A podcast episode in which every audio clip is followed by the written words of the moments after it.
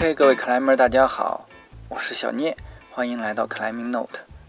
时间过得确实很快啊，我觉得不知道从什么时候开始，应该三十多岁开始吧，就觉得这个日子过得一天比一天快。嗯，还没怎么着呢，一年就过去了。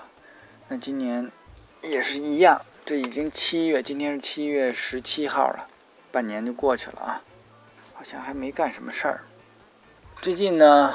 一个是这两天这雨确实吓得有点邪乎了，牛鼻峡谷门前的公路都被冲垮了。看了一下那个视频啊，还是很严重的。那直接导致百合攀岩这块呢要稍微停一下了啊，要看这个路什么时候能抢通。那我的乐观的估计应该是雨停以后两个星期吧，但只是乐观的估计啊。然后你呃有人说从怀柔那边也能进，但是其实怀柔那边现在路也断了，而且呃就是要看。抢修的情况就是有时候能通，有时候就因为雨还是没有完全停，还是在接着再往下冲刷这个路基。嗯，近期想去白河的这个同学要停一停了啊，换一换地儿，或者大家闷头黑练一下。然后，那过去一一个月对小聂来说最大的事情可能就是世界杯了。前两天看决赛的时候啊，突然发现哦，上一次看关注克罗地亚已经是二十年前了，一九九八年。呃，其实我不算一个真正的球迷啊。充其量算一世界杯球迷，但是也有一点点感触，就是我觉得二十年二这二十年来，啊，中国足球呃通过自己不懈的努力，终于让呃年轻的一代呃不怎么关注足球了。因为我问了好几个年轻人啊，就是二十二十多岁的都不看世界杯，就说都不看足球，然后也确实不知道越位是怎么回事的，这个挺有意思的啊。我这我们不深入探讨了。嗯，咱们还是聊聊攀岩。还有一个挺有意思的事儿，其实我们今天的节目嘉宾就是一九九八年出生的啊，年轻人，来自香港啊，在北京长大的大头头哥。我们这期节目约的时间其实挺长的。最初我想想，我为什么要找想找头哥做这期节目？那首先，嗯，既不是因为他来自香港，也不是因为他完成了老怪。我记得最初的原因就是。我觉得他比较有有自己的想法啊，然后对自己喜欢的、热爱的东西有自己这样一份坚持，然后也很单纯，这这个是我很佩服的地方。起码我在那个他那个年龄是完全做不到的。OK，那我们闲话少说，进入正题。我们这一期是迟到了一年的节目了，是吧？这是去年的八八月啊七月份，就是去年七月份我跟你说的。好像八月的时候想录，但我八月就走了。八月后，八月就反正八月中。七月底吧，因为我八月初也走了。我去年八月五号去的四川嘛。啊。但是也挺好，因为你去香港一年上了一年学回来，我们又可以加一点新的内容，对，是吧？好，我们热烈欢迎我们的嘉宾，呃，这个头哥大头，你你自我介绍一下啊。我啊，我就是我来自香港。但是我九岁来到北京，然后大概初二的时候开始爬，然后就一直爬，然后爬到毕业之后，现在在香港读大学。好，好，头哥在我们北京的岩圈也是挺有名的，呃，这个很很小的时候就拿下老怪啊，这个，呃，还有好多，反正就是一让人感到年轻人的精力无限。是不是 啊？你就讲讲，先咱们先从头开始，呃，怎么就开始攀岩呢？呃，一开始是就初二就我们的八年级就是啊学期尾考完试之后，然后学校每年都会考完试到放假之间会有个类似类似拓展，是不是？啊，那种活动，然后就会让你各种活动，然后有一个活动就是让带我们去攀岩，就去奥莱啊，然后。就好早，就就那个大影壁还没拆之前，还没换过。百子湾是吧？对对，百子湾奥莱。啊，那实际就是那边奥莱的常规活动，他每年要接一些国际学校的活动。对对对。啊，啊对，我们得查一下，这个头哥是哪一年的？我九八。九八年啊，那，哦，那，那你都二十了。今年二十。对呀，你都二十了，那那那初初二。是多少岁？你开始攀岩那年？初好像是一二年，我记得。啊一二年那就是大概十十四岁是吧？对十三十四那样。啊，然后就国学校的一次活动对就开始了。就那是大概就接近暑假嘛，嗯然后我记得那个暑假爬的比较多，然后开学的时候又爬的少，嗯然后是接下来那个春节，然后才开始大概每周就每每每周末都会去鳌拜爬这样。就那个时候实际上就变成你自己主动过去了。对对，啊，那是一二年，是大约吧，嗯。大约好多年了。然后接着呢，什么就怎么，然后就在在严管爬都几年以后才开始野外的。好像是一五年是不是开始爬？嗯还有我记得可能一四已经有去，嗯但对去的就开始大概每周去，应该是一五还一六，大概那时候吧，一五一六就开始就每每周末都会去，然后慢慢的就，尤其到后期一六到一七，就是去白河会比去严管要去的多，就到上大学前后上大学前那段时间，就基本严管不怎么去了。对，那你你对自己这个，我觉得是应该是进步很快的，是吧？嗯，还还行，我觉得第一条那个幺三是什么？是老怪吗？就是老怪，就是老怪。嗯，那是哪一年啊？那是我记得是一五，一五年。我记得是一五年，对，那实际基本上从烟馆开始起步，然后后来，嗯，那老怪爬了多久？你还记得吗？老怪可能两个月左右那样，但是就两个月的周末，啊，两两去个月周末。我记得好像差不多，大概这个时间，对。这之前还爬了什么线吗？之前对丰原爬过，嗯丰原爬了，对，基本上这个进阶的啊，烧腿就是你 知道吧？烧烧烧两回腿呃啊，各各烧一个，啊然后对那会儿就是基本上从丰院开始，慢慢的是不是人工的严管你就渐渐少了就？差不多，我我觉得可能一五年的时候还去的多，然后可能一一六年就开始少了那样。对，我是我是那一年那一年春节我去了阳朔，嗯爬了第一条那个有的幺二，我去那个中国白白山的中国白，是是跟谁去的？那个是我自己去的。啊，你自己去的对？那到时候找的谁呀、那个那个时候是嗯那个时候大爷他们都去泰国嘛，对，然后我本来也想去，但看着看着太晚就贵了那机票，嗯。然后不去，然后我发了个朋友圈还有微博什么的，嗯。然后玄鸟那个杨朔的玄鸟在下面加了一句来阳朔吧，然后说啊可以，然后就去阳朔，就主要他带我爬，然后后期后期是后几天就甘肃也在，啊然后后两天就跟甘肃爬，好多就大概是那个时候跟甘肃认识，中国白，嗯，中国白也也不简单，是幺二多少来着？我好像摸过一下。A 还是 B，嗯，行，那你其实从你自己自己的选择来说，你可能就偏重你喜欢野喜欢野外。对，那你报时的感觉是怎么样的？报时就好像一直就没有超过这个 V 四的这个、啊 这个感觉，去哪儿爬都是都是这个地方过不去，V 四到差到大概就这个界限。哎，那你有想过训练一下啊、力量啊这些东西吗？没有，基本上是吧？也没有多大兴趣，是不是？对，啊就是我老就对我来说不不不不喜欢这种就是系统的训练。哦或许或许偶尔偶尔训搞一下也可以，嗯但是我不会把不会把系统训练变成就我攀岩的主要的部分。嗯那种行，那就是一条一条来吧，就是就在野呃白河这么一条一条的。对，是的。然后老怪接下来爬的什么？老怪爬完，啤酒，啊啤酒是我好像是先完成了硬伤，啊，先完成硬伤。嗯好像是，嗯然后再啤酒那种。但其实我从一五年以来，我那个素质就没有没有变过，啊 就一直还是八 A。啊对，啊，对对，爬了除了石鼓有条标的幺三 C 那种，啊，但我觉得可能标的偏软一点。是是一个就就是是个洞洞上那个吗？对，就大大羊角。大羊角啊对。就是你觉得偏软是吧？对，就我觉得我个人感觉没有老怪那些难。嗯，对，好，就说到这儿了，我们说说呗。你这个，那你觉得你你比较印象比较深刻的，因为这些年你也去了其实不少地方去爬，对吧？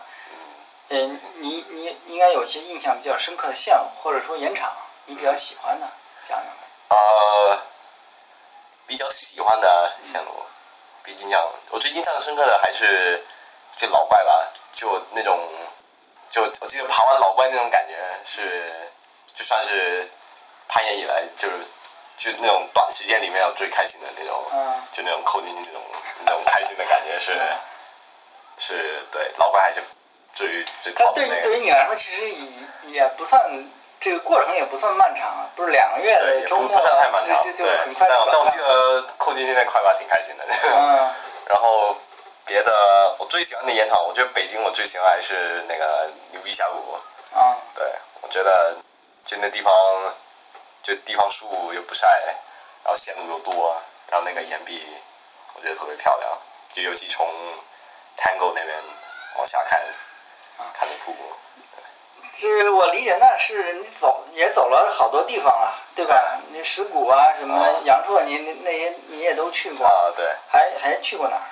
还去过，我还去过昆明，啊，昆明也去昆。明还去过，还去过是没了哦。那然后前前几周去了个枣庄，啊，枣庄。对，后来泰国去了吗？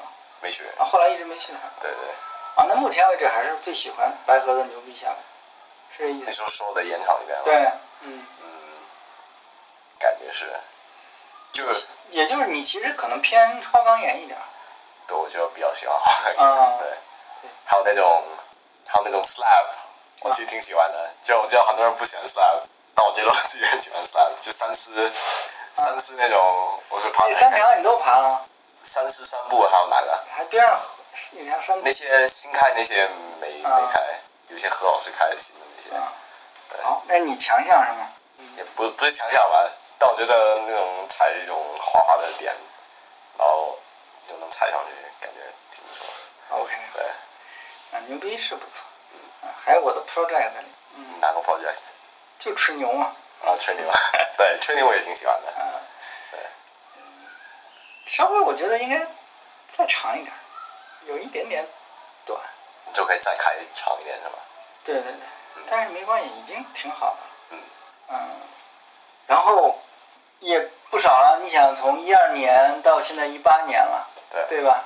嗯，就六年了。那你这这么多年这个攀岩的过程中，对你影响比较大的人或者事情有没有？呃，人的事情，事情可能比如去阳朔，就一五年去阳朔，嗯就算是我第一次自己自己去旅行那种。呃，人的话，就这几年跟家长爬的特别多，嗯，对，就我们现在搭档也比较熟，就那种你主要负责挂线是吗？差不多，对，反正像那种就攀岩之间搭档那种保护员的信任，我觉嗯，得跟家长还是最熟。对，那种。有一个比较长期稳定搭档，对肯定是一个很幸福的事情，是吧？然后我觉得还有一件就比较一就有点给算是给人设计岩壁，就最第一个是给那个斯坦利嗯，他们叫冠军哥，是啊？啊对 冠军哥嗯。冠军哥的他们公司想弄个小岩壁，然后那天我们在白河白河在聊这个，然后然后他们在讲啊这里要弄个斜壁什么，然后我就觉得就然后说可以可以很简单，你可以画出来，然后还有电脑嘛，嗯。然后就马上我在电脑上就他们说什么就画嗯，然后到最后最后包括他们那个岩壁的就最后的形状，还有配色的那些，都是都都是我画出来的，然后反正看到就就看到那个实物，就那种感觉还很不错，就看到这这是那实际是一个工程设计的画图的软件，是啊吧？，它它是那个 SketchUp，嗯也也不能说什么工程设计吧，反反正反正它我是把那个岩壁的形状给画出来，但比如后面那些结构啊、钢架那些我没有画出来，那个是他们找找公司弄，那那那个是一个效果图，对，是这意思是吗对，但是那个三维的一个对，但是所谓效果，但最最终那个尺寸也是按照我我画的那个图，对这个尺寸是要要要有要比例要进去的，对对对。要输进去的，对对？那个东西就工程上用的多吗？应该应该不多，因为它这个软件，啊，它这个软件我觉得好像是给那种就那种概念图用的比较多，嗯就是你要画一个概念，然后你要上面放一些小人，嗯放些树那种，你能很快的摆出来，还有那种用途。但你想画那种精细的，就实际工业不不一定工业吧，实际建筑的用途应该还比较少，因为它它讲精准度本身就没有那些更加专业的哎，那你这个工程机械专业肯定要回头还要学 CAD 啊？对，要学。现在开始了吗？还没有。现在还没啊，有有有一点点吧，嗯但不是很多。啊，对，强哥就说 CAD 画的挺好的，是吧你？可以回头可以他就干这个吗啊，嗯，他他原来做过工程，后来还有岩石也参参与了是吧？对，后来岩石岩石也是，那个时候就反正就我跟客栈跟大爷嗯就一起画的，然后就等他们出想法，你来实现这，在在对效果图上来实现是吗？对都对那个包石墙那边好像是他们的想法嗯多，就是主要是他们讲这里来个斜壁，然后这里来个夹角什么，然后这里来个 slab，也是按照完全按照那个尺寸走的是吧？反正最后那个尺寸，对，是只有我我画的尺寸，就我画的那个模型，然后最后施工的时候有一些小的问题，嗯有些小的改动，就就比如反正一个小细节，他们施工的时候报时跟原来画的那个是往往左移了整整一米，啊，然后然后所以后来到了那个岩石夹角那儿，就那个很多斜壁的地方，嗯就发现跟那个墙的尺寸就不对，嗯就怎么这里多了那么多多了那么多距离，所以那个时候一直很一直也搞不懂，然后就反正是事事后才发现原来是这个错误。然后反正就得现场现场的改个图，然后新出那个新的尺寸，然后他们才能踩那个板儿，踩那个弄那个钢架。就这反正这种经历对我就我就挺好玩，就是就能看到就进到岩石，看到右边岩壁、左边岩壁，然后看到。哎当时我我画的效果图，现在实现变成真的，对对对，就就你就让我感觉，就你看到大岩壁上一条线，就你能想就就那个时候就我自己在软件上画了一条线，就现在就变成了实物，啊这种就就那种感觉还还挺不错。对，对，打有点设计师的这个感觉啊，这个对，就我觉得这种，就如果你说攀岩对我意义比较重大，就这种，我觉得这种机会算是就很就很难得，就是能把自己自己画的东西能变成一个实物，能对 OK，嗯，挺好。这个我们就每次去到岩去去到岩石要想起头哥，这冠军哥那个墙我也去过，嗯，嗯我也去过一次，对嗯，对，那个墙就上他们办公室还待了会儿，对那个墙就比较简单，然后利用率就很低，现在变成装饰了，是吧 我估计是。冠冠军哥现在那么厉害，是估计天天。哎，没准儿他老上夜班，没准儿就跟这儿吊着，在那黑练嗯，现在再去看，估计没有大脸，全是小扣扣。是挺难的。我记得他装那点是挺难的。嗯，好。哎，我求证一个事情，对你，因为实际上从一二年，一二年你才十十三四岁，嗯是吧？到现在就二十了，整个这个过程实际上，呃，我们也看到，嗯、又这次回来看又长个儿了，又长个儿了，是吧？现在也一米八了，啊，对吧？整个这个过程，实际你本身身体发育的是正好是一个发育期，对，是很快的。那我们刚好求证一下，比方说早几年啊，四四年前、三年前，哦，可能你刚十六岁，嗯那时候爬的时候，是胳膊不会胖吗？什么吃什么？胳膊不会胖吗？胳膊不会胖，就你说胀的那种。对，我觉得我记得也会，就是会。不不是说完全不会这种什么乳酸堆积这些，对，也也会。也会有，对，啊也会有，我觉得。嗯，只是比较少，是可。能是吧，啊。就是对，但我也没有比较。对，但是跟跟你自己比呢，因为这六年，你现在也二十岁了，啊，至少现在就没有明显的感觉，就没感觉说现在的体力不如以前那种。OK，对，就就可能有因为我最近爬的少，所以感觉耐力不如。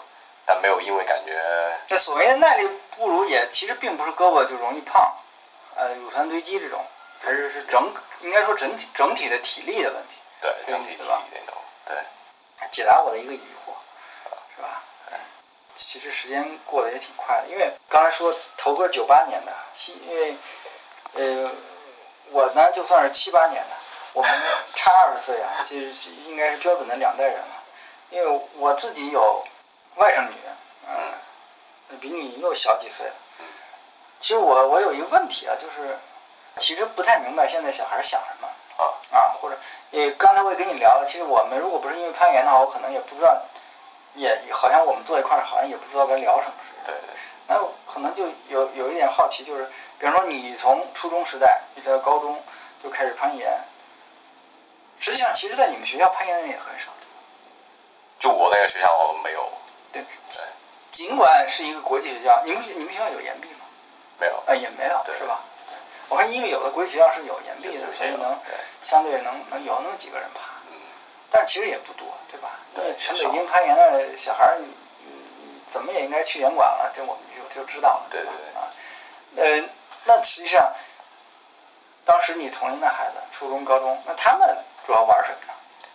他们呃，好像至少就我认识的同学很多，就别的运动也有，但是可能那种主流运动多一些，就是篮球、啊，足球那些多一些，就你的朋你的同学知道你攀岩吗？知道。嗯，但也没有也没有多大兴趣是吧？我有试过拉几个同学来玩儿，啊但对最后还是我自己一个那种。你觉得这是什么原因导致呃很多小孩子都不愿意不喜欢攀岩这个事情？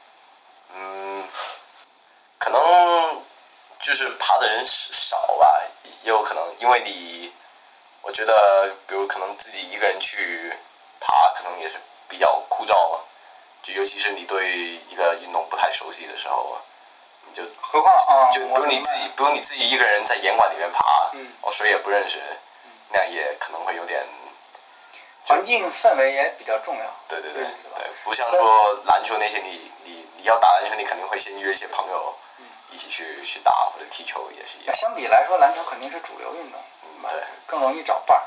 嗯，严管可能你们来严管也面对一个问题，这是一个成人的世界，对，是吧？而且什么篮球就学校就能打，嗯，然后足球也是学校就能踢那种对。这是一个问题。还还有一个，其实就是刚才我问过，现在小孩子，我一直之前我在别的呃期节目里面也也提到过，我不知道为什么，尤其在北方，这个小男孩攀岩特别少啊，啊，对吧？就刚才我们数了，因为早几年北京严管还比较少的时候，嗯，我们也都知道严管里哪些小孩在攀岩，我们都知道。比方说你，对吧？麻将，麻将现在还爬吗？我我一一年没在了，所以对也不知道他。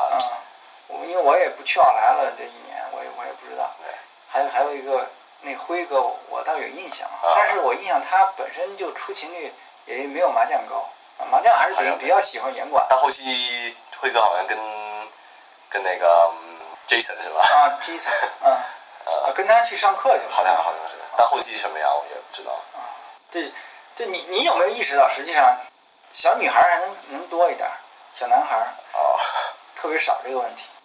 好像好像有一点吧。嗯，嗯，但你刚才说那些爬的小女孩，好像很多都跟好像国家队那边但是他们上上过，就是的对，就专业训练那边比较多对对对，但好像自己爬的，那也要有兴趣才可以，对对对对对对对，为什么？去为什么？我也说不好啊，啊，没关系，这是可能可能是不是男孩一些运动就就本身已经有这些篮球、足球的这些运动，啊是也可能，因为一个女孩子如果去打篮球、踢足球，毕竟还是相对那个什么一点儿，对嗯而且那个对抗性比较强，对吧？对对，不像攀岩，实际上更偏重一个个人的一个运动。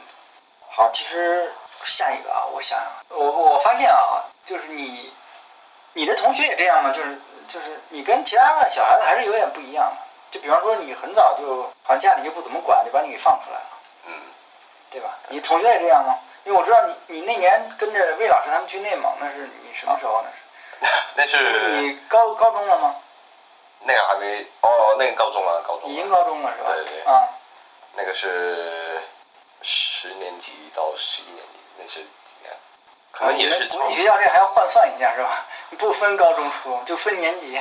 对对对，我们就是一一年级到六年级小学，然后就啊。我们学校到十三年级是毕业，所以对高中了一年好像，嗯。就是我十我记得是十年级和十一年级之间的暑假最后几天，对。这怎么想着就就过去了？我就是他们出发前一天晚上在奥莱嘛，啊，然后他们，然后魏老师跟是程宇他们在聊这个，对，然后反正这几天也没事干，去了几天那是？去有了四五天有啊。大概好好像五六天、六七天这样，差不多，对，那你之前有这样经历吗？就就自己跑了，就就嗯，当然我跟家里说一声啊对。对，比较少，就啊没有，就是，我觉得主要还是因为认识攀岩，有认识这些人，我才有这些机会，要不然就平常干别的也很少会有这样的机会，对，当然这个我觉得也也不容易，就是很多家里人可能还是不不太放心，嗯，不敢给放出来。对。你这一放出来一星期，然后就跟着人走了，对，还跑内蒙去了，嗯。啊，所以就这一会儿没事儿，就以后越来越那个大胆是吧？就就啊。就经常就，特别是后期就泡在白河也不着家了，有一有一点，就是他们比较，你爸妈比较想得开了这点。对，反正他们挺 OK 的，就没那没啥意见，对。我知道，因为我知道你你有还有一个姐姐，当年你姐姐也这样吗？也不怎么管她。我姐也也是不怎么管，但就是反正我姐这样的机会就没有那么多。嗯但是如果她想，然后她也有些时候去，因为她学那个啊、大提琴那样，然后她跟她那个老师也比较熟，然后经常出去玩那样也对也，经常夜不归宿，是吧？对，有一点啊，这可能是你们自己家里的这个呃家庭环境比较宽松啊，嗯这样，我觉得这也是一个挺好的地方。你呃另一个方面，像你说的，可能你比较好的融入到这个攀岩的这个成人环境里去了，嗯，是吧？嗯，刚才说我我确实没有意识到，因为小小孩子过来攀岩，因为这毕竟是一个成人的世界，嗯因为同龄人很少嗯，那你如果不融进来的话，可能有时候他觉得就是觉得没意思，是吧？啊，他他觉得可能我们聊的东西对他来说，这聊什么呢？我没兴趣，是不是啊？对慢人就不来了，啊有可能这样啊。好了，这个这就这就说到，一转眼我们头哥就上大学了啊。这个你的当时国际学校走的这个体系就是要呃可以申请，呃，我记得你跟我说过，申请英联英联邦的大学，你是可都都可以不？不一定是英联邦，就是基本就就全国各地的，不不全国，就全球各地，你就基本能申请申请，但你可能有一些地方你得多考一个试什么的。啊，可能比如我们学校，如果你要去考美国的大学，有一些你就得多考一个 SAT，那种对。呃，是嗯然后你因为你们那个传你们学校这国际学校传统的课程设置，如果是英联邦的学就不需要单独去再考一个别的什么试。嗯，我不确定是不是英英英联邦就嗯特定这个、这个范围，但至少至少我能想到的，好像也在都在英联邦以内，就是加拿大、英国。你当时选报香港大学是为啥？香港大学是那个学费考虑比较大，因为我们我们香港去去那个香港人去香港读就有补贴，就政府补贴会相比起呃国外要便宜。就比如我在香港的学费是四万港币一年，一年四万港币。对，嗯但如果你要去国外的话，那那肯定就比如去美国、英国，你肯定得得上什么十万、二十万那种，我觉得肯定需要。嗯而且算上不不光学费，还有生活费那些也会比哎不对，生活费这个不知道，但反正至少学费肯定会贵。这个四万是四万港币一一一整个一年是吧？对，一年一个学年，对两个学期。两个学期。啊，这已经是补贴以后的一个价格了。对对对，那你算我们这一年的生活费呢？一一个月大约多少钱？在香港，你在学校里一个月呃，如果不算上住的话，就大概两千港币左右。那为什么不算住呢？住是单单节。对住的话，你可以算上住的话，就看宿舍，宿舍好像是一个学期大概六千左右吧，平均六千，所以那你肯定是俩学期嘛，对就一万二。对，嗯，所以所以生活费如果算上，可能就三千三千左右，这个成本还是实际上不低的。对，嗯，哎，你那是香港香港理工还是香港香港科技大学，香港科技大学啊？啊，那天我看你给我看的照片不错啊，对，有个 是海边海景的那个，对对对游泳池，关键游泳池为什么没人呢？游泳池，我拍那个照片好像是冬天，冬天它就那个室外游泳池就啊就关了，然后水就去了，就只有你们学校条件实际上是不错的。对对对，嗯，他那个好好像钱不少，就来自政府的钱，听说是不少。就是我这人其实还是比较好奇的，嗯。因为我肯定是不会想着再去呃香港再读个什么大学什么之类的，但是刚好你过去了，就给我们介绍一下吧。嗯。那个相比嗯内地的一些大学，那个大学我我觉得我我们也大大部分人应该都知道，比方说呃有所谓班级的概念，大家是同一级的这个专业的基本上就算一个班，然后呢刚开始的。应该说，大部分时间大家必修课是一致的，都要大家都要一块儿去上课。然后宿舍呢，呃，我我我可能是是不是条件好的，呃，现在很多都是四个人一间了。嗯那我们那时候有六人间，还有七个人的啊，呃，是实际上放了四个上下床，嗯可以住八个人，但是有有有一个床呢放行李了啊，所以就住七个人，这是这是最多的。当然，最惨的我知道还有地方能睡个大通铺的都有，但那应该那是临时一点儿的，就是后来基本上都是这种呃几人间几人间，嗯，现在可能四人间是比较流行的，嗯啊，但到了香港那边是不是刚你说最多是几人间？我们学校最多是三人，最多是然后最就最常见的是两人间，然后有是很少数的一人间。然后其实你的这个室友嗯，跟你其实可能完全不是一个专业的，对他跟我不是一个专业。那这个是随机派的吗？还是？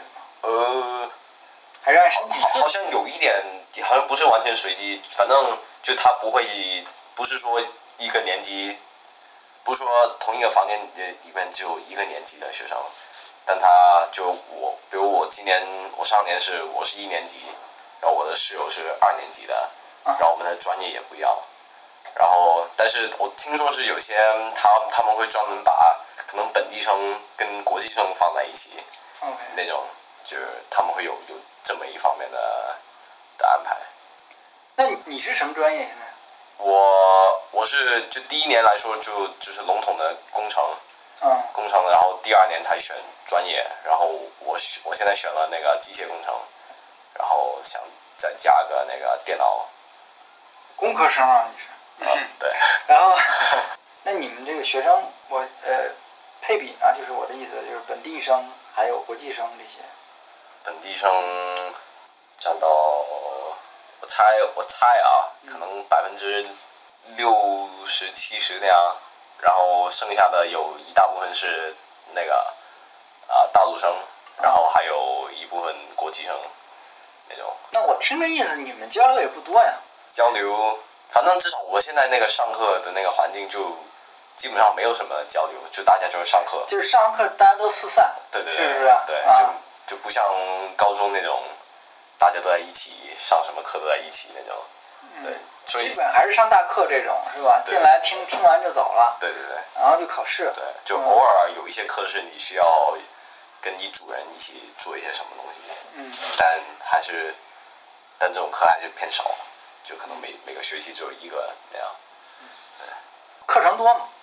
课程还行，就是我大概每大概每每个学期是五个五个课左右，然后这五个基本跟工程有关，然后还有一些是他那种大学的强制要的，就就强制就不一定工程他他需要你读一些语言或者需要读一些呃文科那边的东西，你得满满满足多少个学分那种。对，那些也有一些。反正对你来说也没什么压力，轻松搞定。还行，就是对，就没有压力，暂时不是很大。嗯对，那业余时间呢？业余也对，最近比较懒，就爬的也比较少，嗯就严管就每周一次那样，然后香港的野外就去过几次，但是也是比较少。那个就是你也是去的是等于是对社会社会开放的严管是吗？对你们学校不是那种专门对学生的。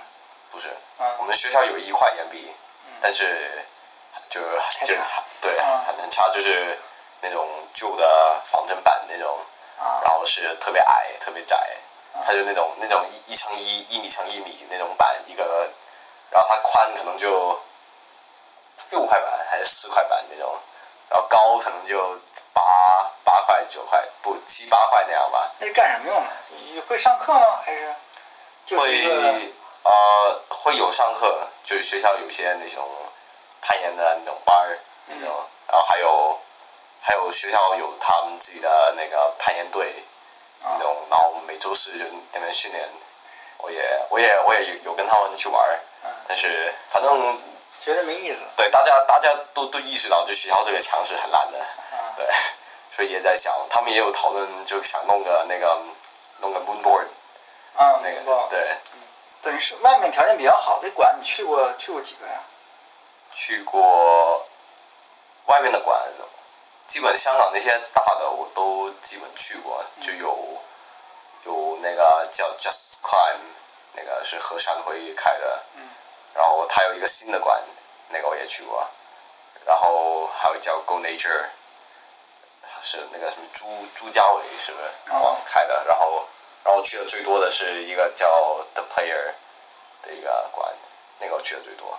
那是离你比较近还是怎么着？也不是离我比较近，好像它那个它就距离的话跟别的其实也差不了太多，然后但是它价格就比较便宜相对，而且我觉得我比较喜欢它的线路，就是比较多造型的那一类。都是都是纯报纸馆是吧？对对对，嗯那种就是或者旁边有个有个有绳子的哎，但是经常的就那个有绳子的跟那个报纸是一样高的，啊，只 只是为了练习一下绳索操作，是吧？很多是给那种小孩，就可能三四岁那种，嗯然后抓些很简单的、很大的，对，这个给他正常对对需要需要这么一个东西。对对。然后，呃，那那那边一般报纸馆收费是多少钱？那边收费原价的话，可能大概一百六十多，港币嘛，对吧？对，至少我去那家就 The Player 那个，好嗯好好像大概一百六十多港币，嗯，那种，嗯，然后可能 Just Climb 那些新的馆，Just Climb 有个新的馆，就是它在一个大商场里边，就一个一个特别好的位置，那个就再再可能再贵一些，一百六其实，一百六其实不算贵，对吧？那我我们记得大概可能可能再高一些，对比对对标香港的这个物价水平来说，一百六对，还还可以。不算贵。你们学生有优惠吗？有，就我我算上学生，然后如果我加入那个学生的那个学校的那个攀岩的那个、嗯那个俱乐俱乐部的嗯那、那种，就然后就有张卡，啊然后拿那个卡去的话是九十九啊港，币，就就很划算了。对那还不错，那还不错。嗯，野外呢？野外现在去了几次了？野外去了，呃，可能五六次那样，有没有？差不多。然后去过有有几次去报时，去都是一个地方吗？不是一个地方不是一个地方，然后嗯对分开几个地方，然后爬长线的话有个叫东龙岛的地方，就在海边。还是蛮有名的，好多对年了。啊。对，在海就在海边，嗯。然后就就然后海边就岩岩壁，然后你站也是站在那种海水冲刷出来那种平台，嗯，然后你在那边保护，然后后面那个海浪的那种，要看季节啊。看看季节看，对，反正我们那次是 Jeff 还有小芳他们来了香港，然后就跟他们一起去爬，然后那天一去，我靠，一看那个岩壁看着特别的湿，就特别黑，有的城市摸上去也是潮潮的，但幸好过了一会儿，然后太阳一出来晒一晒，然后就能爬了。也是花岗岩吗？我呃，印象里，东龙岛好像是不是花花岗岩？嗯，是不是不应该不是纯花岗岩，它比较发黑，嗯嗯是不是什么变质岩什么那种？反正不是不是钟乳啊，那种，这还没爬下传统那边好像没有，至少我们去那个岩场，啊，你去那个没有？对对，啊香港的传统好像也有一些，我记得有有有有有对有一个山离离科大还挺近的，嗯，这个可以去看看。好，有机会啊，再过去找你，我们也啊，可以，感受一下香港的银币。可以。嗯，学校啊啊，最重要的，你你现在都二十岁了，那个人问题有有没有？这业余时间，我刚才问你回避了，没有没有一个比较忙的事儿吗？嗯，基本还真没有。对，好像我的业余时间就挺浪费的，在香啊港这段时间。呃，对，然后就就刷 Facebook 了，ins 我还不用 Facebook 呢，我 YouTube 我 YouTube 看的有点多，啊，有有有有一点点太多。对 但我反正我挺喜欢 YouTube 的，我觉得就通过 YouTube 能学到特别多的东西。对，实那实际我理解你是有点儿要走这个技术宅的范儿是吧？啊，反正或者在你同学眼里，你是不是就这样了？有一点不一定要宅吧，啊 但我挺喜欢技术的。啊，除了攀岩不出门嘛，就是是这意思吗？啊，对，比较少。啊，啊对，就希望是第二年，希望下个学期我能对多出去，反正周末别对别待着 那样比较好。啊，对，刚才忘了说了，就是我们说了住，说了上课，那吃呢？吃就是学校有好几个类似饭堂嗯。那种，嗯，其实就是有些香港那种连锁的那种快餐，就是也是吃中餐，呃，也也有一些西餐那种连锁，但是他就搬到来学校里面，啊。它可能名字有点不一样，但吃的东西都是那些，然后有有那些快餐，然后有些嗯正就高档一点的酒楼那种，就吃、吃点心的那你那种。学校还挺大是吗？你这么这还这么多？还大，反正我们是海边的半边山，基本上都是我们的。嗯，吃还有我们还有麦当劳，还有 Starbucks 那样，方便啊。对，挺方便的，而且便宜，就相相比起外面要便宜很多。哎，香港外卖发达吗？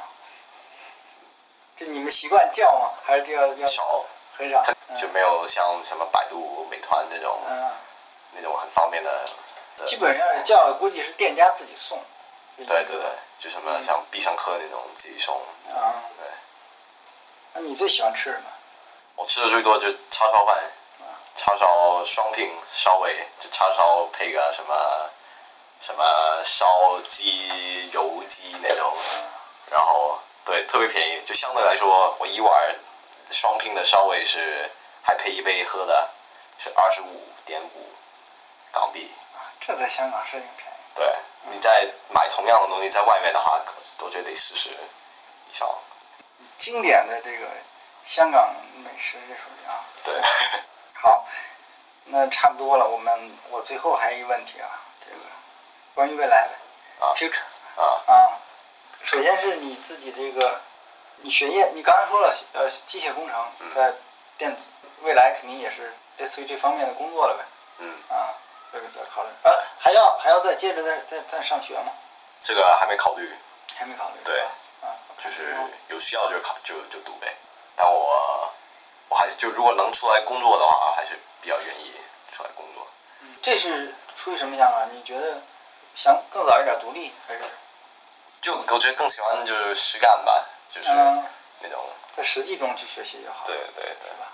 嗯，OK，这也是其实你如果有自己学习能力的话，结合实践会更快一点，对对吧？对过两年觉得需要再回去再上对再读一个学位都对。但有些时候这个文凭还是挺重要，就在找工作什么就看你实际的这个机会，是不是？应该是这样啊。嗯还有攀岩这块儿。攀岩还希望去多爬吧，嗯那样，然后然后还想就就对传统攀那那边还是挺有兴趣，然后这周末也也也有爬，开始学一些，然后跟跟你们周末跟甘叔也算是学习的、学习的机会那种，虽然全程跟拍，对。实际上，那就是我们说啊，运动传统报时，你你会有所侧重吗？或者有什么目标吗？目标没有，就没有明确的目标。也没有说运动攀要推进一下吗？就还在八 A 吗？这个确实没有什么目标，对于运动攀，对。但我觉得传统攀可以，可以搞搞。因为离香港挺近，那个也不很近吧？我觉得黎明，去黎明还是，我觉得反正每次看那边照片。已经去过一次了，黎明我还没去过。还没去过。对。但我觉得那边。到了石鼓。对，我觉得那边挺漂亮的，就我觉得有机会还是要去一去。对。啊，那我这边基本上就就这些，看你还有什么想说的，或者我觉得我漏掉了什么。白河比较喜欢的线路。有啊，你刚才不是说老怪不是蛮开心的吗？对，老怪蛮开心。然后别的很喜欢，吹牛我也很喜欢。哎，S G 你爬了没有？我爬过，没爬完。嗯。对。那个。现在去应该很又简单了，是吧？哇塞，不一定哦。我觉得 我现在攀爬能力绝对没有没有一年前强。对，主要在香港爬的少。嗯。所以现在这次回来也感觉。感觉他他也那种严感啊什么？对，那个 magic room 那个。呃，magic room。没没事。没事是吧？对。啊。我还说展现一下你现在的这个实力呢。哇塞！我还是再练再练一年再回来。嗯，好的。还有瀑布旁边那个李小鲁那个。十二 D。对，那个那个，我真的展现你实力。对，那个爬完了。啊，对啊。我真得那些非常棒。对，这动作又多，然后又漂亮。那个我有印象，爬的很轻松。行吧，那我们就这样。好，OK，我们祝福一下吧，因为头哥也确实实在是我认识的比较小的、比较少的这么小的这个，呃，然后对攀岩有兴趣，然后又有自己独立的想法。其实我约你，呃，这个很就是一直说要约你，包括去年咱们就聊过这个事情。那到今天才把这节目录了。其实还有一个很重要的原因啊，当然可能跟你跟你自身关系已经不大，因为你们这代人的生活环境变化特别大。我知道是生这个就是我这代人，呃，七十年代末的这个孩子，实际上是受香港文化影响非常大的，就是老式的港式电影，就是。我记得我有次跟你聊过那些明星，可能你妈妈比较 对，但是你可能 我都不认识。对，因为你们肯定很 international 了，对吧？你们都都看的是是可能更香港可能更熟一点好莱坞的一些明星，但对于我们来说是吧？那那一代的明星是吧？对我们整个成长过程中影响都非常大啊，包括以至于刚才你说的叉烧饭呀这些东西，实际上我们在电影里就首先。还没有吃到的时候，在电影里就经常看到，啊，当然后来就也都有机会，就纷纷的去尝试，所以这是一个，呃，也算是一个情节在里面吧，好吧。那总之我们就是祝福一下呗。你这边肯定是你自己的学业，还有当然你的个人生活也要考虑一下，是吧？是不是？而且，嗯，还有攀岩，OK，嗯，谢谢陶哥啊，我们。这个今后有什么新的进展，咱们随时沟通，是不是？好，可以。OK，我们再次感谢头哥啊，来自香港的年轻人。不知道大家有没有听出来啊？就是其实我自己后来感觉，我跟他之间的交流还是有一点点的那么个不太流畅的感觉啊。我自己后来仔细想了一下原因啊，一方面当然是主持人自身的原因啊，就是。可能怎么也得有俩月没录节目了吧，有些生疏，准备上也不够充足啊，这是我自身的原因。那第二个原因其实是我们还是有点跨文化的。头哥虽然长在北京啊，但他从国际学校开始就是全英文教育，他基本上是呃英语世界的这个这个思考体系啊，我认为他思考问题基本上是英语英语这个思维，再加上我们有二十年的这个年龄差啊。头哥基本上是 YouTube 海外的这个互联网影响下成长这样一代人，这个其实造成了我们之间在交流上，我觉得会有一点点不通畅的地方。但是啊，总体还好吧。我觉得这也是对我自身这个聊天能力的一个一个考验吧。在以后的节目中，尽量会注意这样的问题，多做一些这样的准备吧。OK，本期节目呢到此结束，我们下期再见，谢谢大家，衷心的祝愿香港明天会更好，谢谢大家，拜拜。So, so, far, everywhere, everywhere.